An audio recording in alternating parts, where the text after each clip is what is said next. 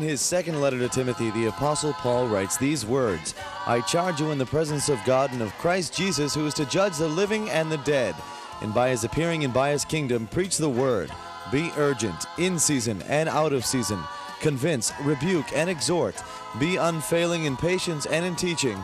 This is In Season and Out of Season, a Bible teaching ministry with Father Tom DiLorenzo. Good day, it's Father Tom, and today with Richard Lis. And today we're going to talk about, at the beginning, what it meant for Richard to feel like a piece of wood in church for years and years and years. That he went to church, but he was nothing but a piece of wood. Explain that, Richard. Hello, Father Tom. I I can understand where you talk about sometimes about a new creation in Jesus.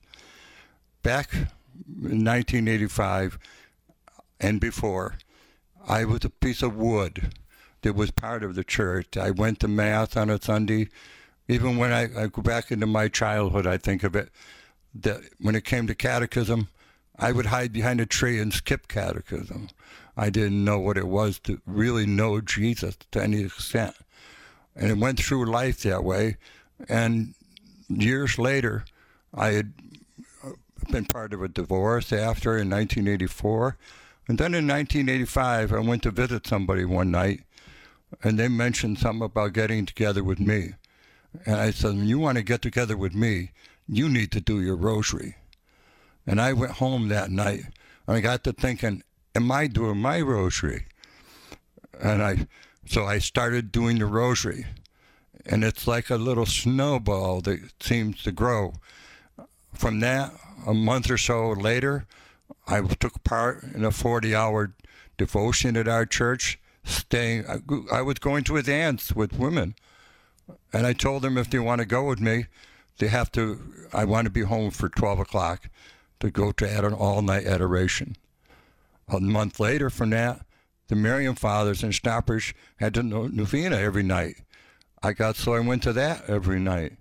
And then in April of 1986, I went to their Divine Mercy Sunday. I gave up a wedding to a girl that had grown up in our neighborhood in Boston to be at the Divine Mercy Sunday in Stockbridge. Tell us what the Divine Mercy is about. Up there, the shrine is devoted to the visions of Faustina, Sister Faustina, and they, it's we have to show mercy to others. That's what the mercy is to, at the shrine. It's not just about being there, walking and talking. You need to be part of a live action. And when I went up to there at the shrine, I learned a lot about mercy, to, to what to do and to share it to my fellow people. Uh, and from that Mercy Sunday, I went. That was a, in fact, that was uh, my first time ever going to the Marians for Mercy Sunday. Now today, if you go to the Marian Fathers, you go there. You have a church outside with 15 to 20 thousand people. When I went that day in 1986, there wasn't even 200. A Father Richard Drabik said the mass, and I, I remember turning to him in the aisle and saying, Father, I already received communion. Is it all right? Receive today? He said, blood of Father, body of Christ, he said to me. And that meant so much for me that day. And I stayed up there all day for the three o'clock novenas and the talks. About a month later from that, there was a all night adoration in St. Peter's in Great Barrington, in which I I live in Housatonic, not part of Great Barrington. We, uh, we were part of Barrington, but not part of that church. And I had the idea to go to that church because I wanted some inspiration inside of me, started me to get to do a rosary every hour on the hour. And I so wanted to lead it. I used Father Peyton's prayer book, and I did it for myself until 10 minutes at 3 in the morning when a woman came in and accidentally touched my hands. And she turned around and said, Excuse me. And I said, Well, that's okay. And she said, Would you lead the rosary? And there was my prayer answered. I turned. Tell us about your confession and what it meant to you and what God did in your life. that woman that touched my hand, later on in July, we all became friends, and she she said to me, Richard, you need to clean up your life. The Blessed Mother's got a job for you. You need to go to confession. You need to empty your past. And from that time, I, I started thinking of how, when I could go to confession, how I was going to do this. And in fact, I, I organized an, a birthday party for the Blessed Mother the 5th of August up in a nun's convent. We, I brought three roses a day from the 1st to the 5th of August for her birthday. And I got permission to do an all night adoration there to, to give a birthday present to the Blessed Mother. Tell us more about your confession. And that's where I was coming to now. A couple weeks after that, I went. I went the night before my birthday. I went on my knee, or I had been at the Marian Father prayer group, and I had gone to wanted to go to confession. So I got on my knee at home, and I took my Bible out to study what I could do for my confession. And I took the Ten Commandments and I looked at the Ten Commandments and I felt that which commandments didn't I break? I, I felt I broke them all. So the next morning I went to confession. And when I went to confession, I emptied out all my past right into my childhood. And the tears just flowed out of me in that confessional. And when I came out of the church, out of the confessional to go to Mass, it seemed like the church had been, the roof had been taken off of the church. I, like a chill change took place within me. I felt that I was going to live to 87 years old. I believed what I saw. And I would, thought I would be a, a deacon. But none of those things have happened. But it changed my life. Within weeks after that, I realized what it was to become a piece from a piece of wood to be alive in the church. I, I feel almost like what what Paul said. It's not I who lives; it's He who lives in me. That what makes the difference. And from that on, that time on, when I wanted to do something, first thing is, what would God do? What would God want me to do? And that's where I built my whole life after that. And it it changed me. It put me in path of people that helped me along in this path. I ended I ended up opening up a store in Mary's name, quitting my job in a mill with with no experience to do anything else if the store failed. And I had no spare money. I was a man that worked in the mill, being just divorced. But there was something inside of me that kept me going. I give it all credit to, to our Holy Mother Mary. I know now what it is to, when they say, use that saying to Jesus through Mary. I come to know the Lord more and more and more during this period. I got the daily mass after that. It's just a fire was inside of me to want to hear more about God. I, my life was on fire. I did a lot of things. In fact, a couple of my friends called me Radical Rich because there were so many things happening to me at the time. I ended up a year later going to Medjugorje on a, having a phone call. I called a man about a program on EWTN, and he said to me, how would you like to go to Medjugorje? And I said, Donna, I can't afford to go five miles down the road. And he said to me, uh, I come to tears with this. I got a woman to pay for your plane, your place to stay, and your food. And I says, how do how do you do this? And he told me all this thing. There was a lot of work involved to go to Medjugorje, Housatonic, where I live. It's two and three quarter hours from Kennedy Airport in New York. I didn't have a car. I had given it up because my store didn't work. I so this trip to Medjugorje was a blessing for me. My tell, tell us what happened in Medjugorje to you. My first first thing is that first morning, it, I woke up around seven in the morning. I was in a place just down the street from where uh, the church was, and I looked down there, and my thought was, I'm here. Was it, Mother, you brought me here. I'm a man with nothing. I have no money in my pocket, and yet I'm I'm in Medjugorje. I'm not in Fatima. I'm not in Lourdes. You're here now, and that made me cry all the more. Just to think that I'm nobody, and I'm on a trip thousands of miles away. And when I went, we went to church that morning, and when you see outside the church in Medjugorje in those days, the chairs lined up. And this is what impressed me most of all in Medjugorje was the people going to confession, just like I had done in Housatonic. And I, when I saw people in tears like I am right now, it meant a lot to me because I knew what they were going through with their confession and what they're going to be afterwards a new creation to know God and to love Him from that. And that's what Medjugorje meant for me the confessional, with me saying to people and the people attending Mass. Now, that was, you know, when you go into the church and you see the church full, where do you see a church full back here?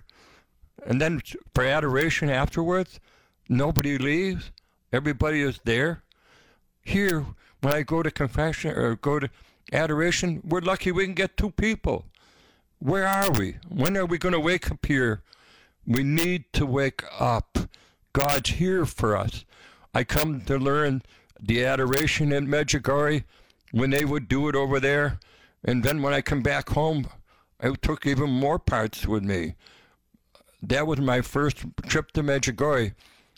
Everything I learned in Medjugorje through my trips was the confessional, seeing the people in the confessional that was one trip in Medjugorje. I ended up the following year getting another trip.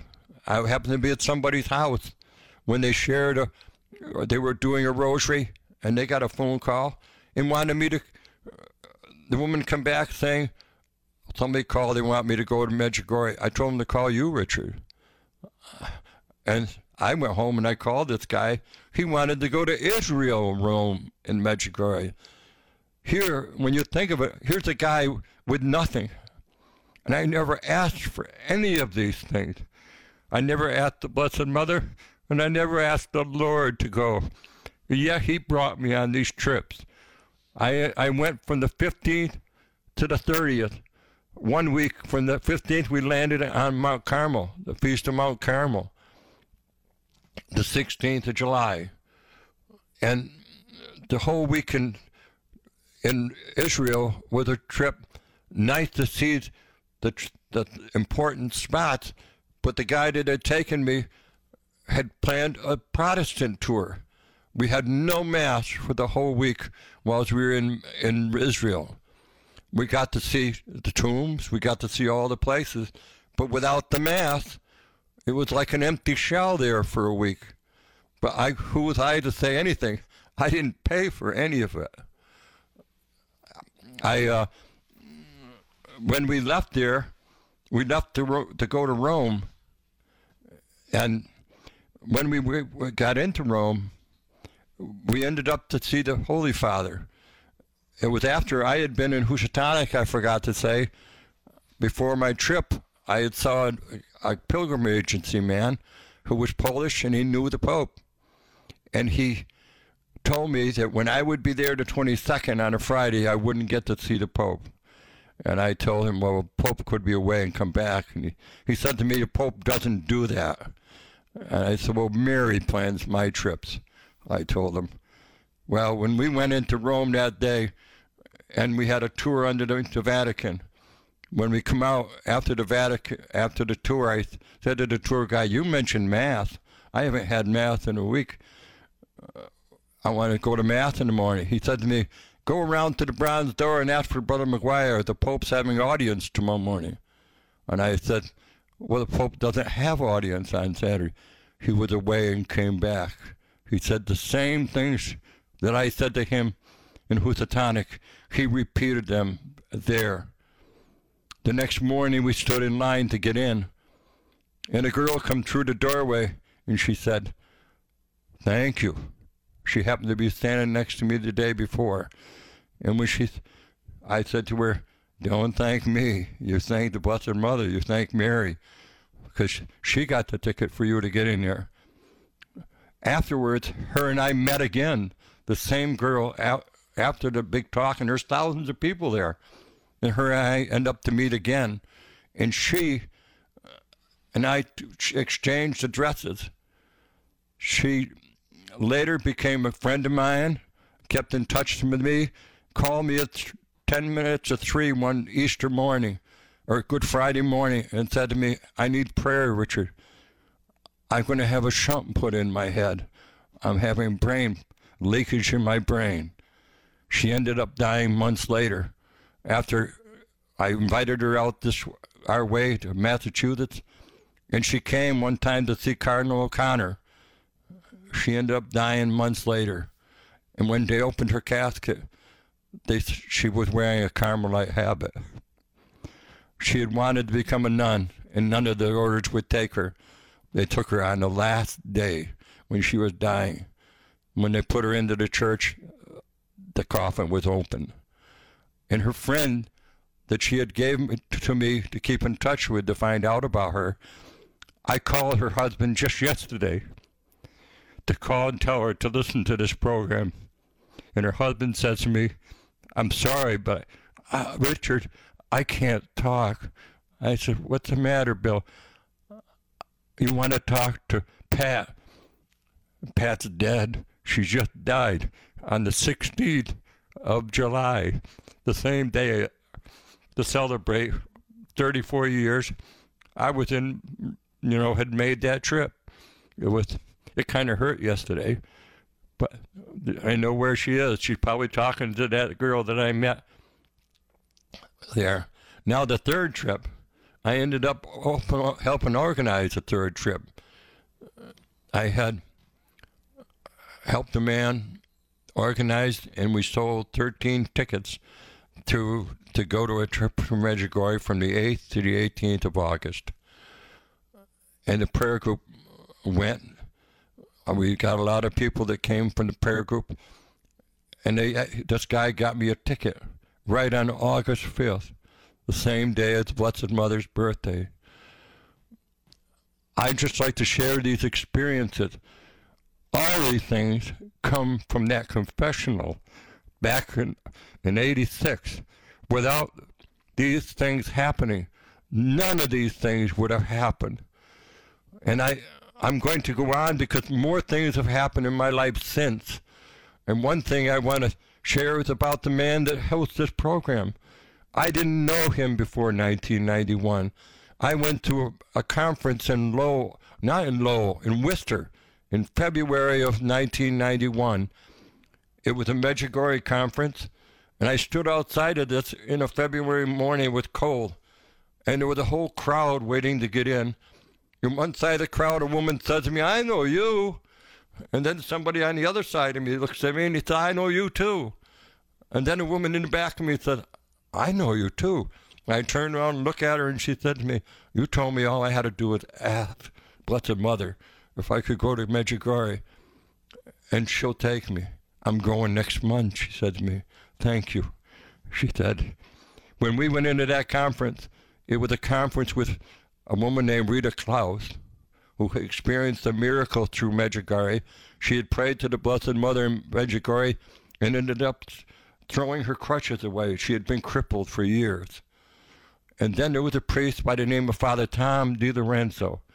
He comes on to talk about opening the churches. And it so struck me, I never heard this man before. He said, if the if the doors are locked in the church, you go to the rectory and you knock on the door and you tell the priest that you want to see Jesus because it's all about Jesus. How can people go in to see Jesus when the doors are locked? That was Father Tom. He so impressed me that day. I my son told me a couple of years later because I went. I'm a person. Most people that know me, when I know something, I'm going to say it. I'm going to share it with everybody. And he he told me about this priest being on the radio. And I got, so I timed myself every day to listen to him. We got him on WACE up in Chicopee. And when I worked for the Marians back in the 90s, I I opened up the my radio every day. I had one of these Sangean radios with tape programs, and I was able to tape Father Tom's program every day, and I would go. So one time in 2001, I got an idea one Saturday night. I want to go to one of Father Tom's prayer services. He always talked about this Sunday night prayer service from 5:30 to the Holy Spirit sends you home. And I thought, gee, I'd like to go down there. It was a New Year's weekend, in which New Year's was on the first on a Tuesday. You got to remember, all this happens through the Lord because all this is because of that confessional, how my eyes got to be alive to see these opening and just trust. So that night, I called up Hertz. I said, I need a car. I want to rent for tomorrow. How much would it cost me? And he told me, and I said, I'm not sure I'm going to take it. I got to see if I can get somebody to go with me. And he said, I'll reserve it for you. It won't cost you nothing. Well, I called up a woman at 10 o'clock at night, and I said, Sally, could you go with me to see Father Tom? It'd be an all day trip. Let me call my daughter, make sure she doesn't have any plans for me. Well, we ended up getting the car and we're going out and we get to Holy Rosary Church. It's quarter after three in the afternoon, and we're parked outside of this church. And I said to Sally, "Let's go see if Father Tom does what he says, because he always said the church has to be open." So we went up to the door, and sure enough, the church was wide open. The lights were on. Nobody was there but the Lord. So we went in and spent some time, and we went down to the end of the docks overlooking the ocean and had our supper. Well, five, quarter after five, her and I were in the church at five, and we, we, we didn't know whether it would start at five or five thirty. And a woman comes into the church, a woman named Barbara, come into the church, and we asked her, "When is this prayer service?" And she said, "Five thirty. Well, a few minutes later, Father Tom comes in, and he throws, throws his robe on and he takes his Bible and he lays on on the floor in front of the altar. I I'll never forget that. I said, Sally, that's Father Tom. And a few minutes later, people started coming in, and they had us all night that they were going to praise the Lord at 5:30. And Father Tom asked, "Is there anybody here for the first time?" And me and Sally raised our hand and stood up. And Father Tom says, "Where are you from?" I said, "The Berkshires." He said, Oh, you were the man that called this morning. And I said, Yes, I just wanted to make sure you were going to be here. How late you're going to stay? I said, Till the Holy Spirit sends us home. And we did. But I felt so warm with the people that were there, different ones, each in the crowd offering us to stay over. We could stay at their place. One woman named Alice that used to live right close to Father Tom she offered us to walk over and stay at her place, and I said, We have to have a car back. And we went home that night. Four months later, I get a, I'm down working in the grotto at the Shrine of Divine Mercy. And a receptionist pages to me and says, There's a priest here that wants you to be in his radio program. And I said, Who is it? He said, She just, he just come up. She said, He's here. And I thought to myself, Blessed Mother, don't get me too excited. If it's not Father Tom, it's going to be a big letdown. Well, I went up there in my golf cart, and I get to go into church, and I put my arm around Father Tom. He was down near the altar, and I went into program with him, and I, we prayed during the whole time of the program. Me and there was Judy, Ray, Maisie, and Keith. There was four of us in with Father Tom, and afterwards, I took Father Tom on a golf cart ride. And afterwards, I shared with him all about the shrine and about my life at that point and the changes that took place in my life. And afterwards, we got up. I brought him up towards the statue of St. Francis. And we parked there, and I turned to Father Tom, and I said to him, Father, how's the chance of coming for our, our Marian Father prayer group? And you asked me what day of the week it was. And I said, Thursday. And you sat there for a few minutes, and Father Tom says, When do you want me to come? That was the start of a relationship. And something happened to confirm my faith because I had a man that said to me not long before that that he didn't see any faith in me. It's all about being a piece of wood, Yes. not knowing God, not knowing Jesus. But confession is the thing that opened Richard up. Anyone in Christ Jesus is a new creation. The old has passed away. Behold, the new has come. How we need people to become new people, born again, new creations, people who love God. You don't need to be a piece of wood in the church. God wants to enlighten you with the Holy Spirit. He wants to do things for you so that you change. May the Lord bless you and keep you. May he let his face shine upon you. May he look upon you and give you peace in the name of the Father and of the Son and of the Holy Spirit. God bless you.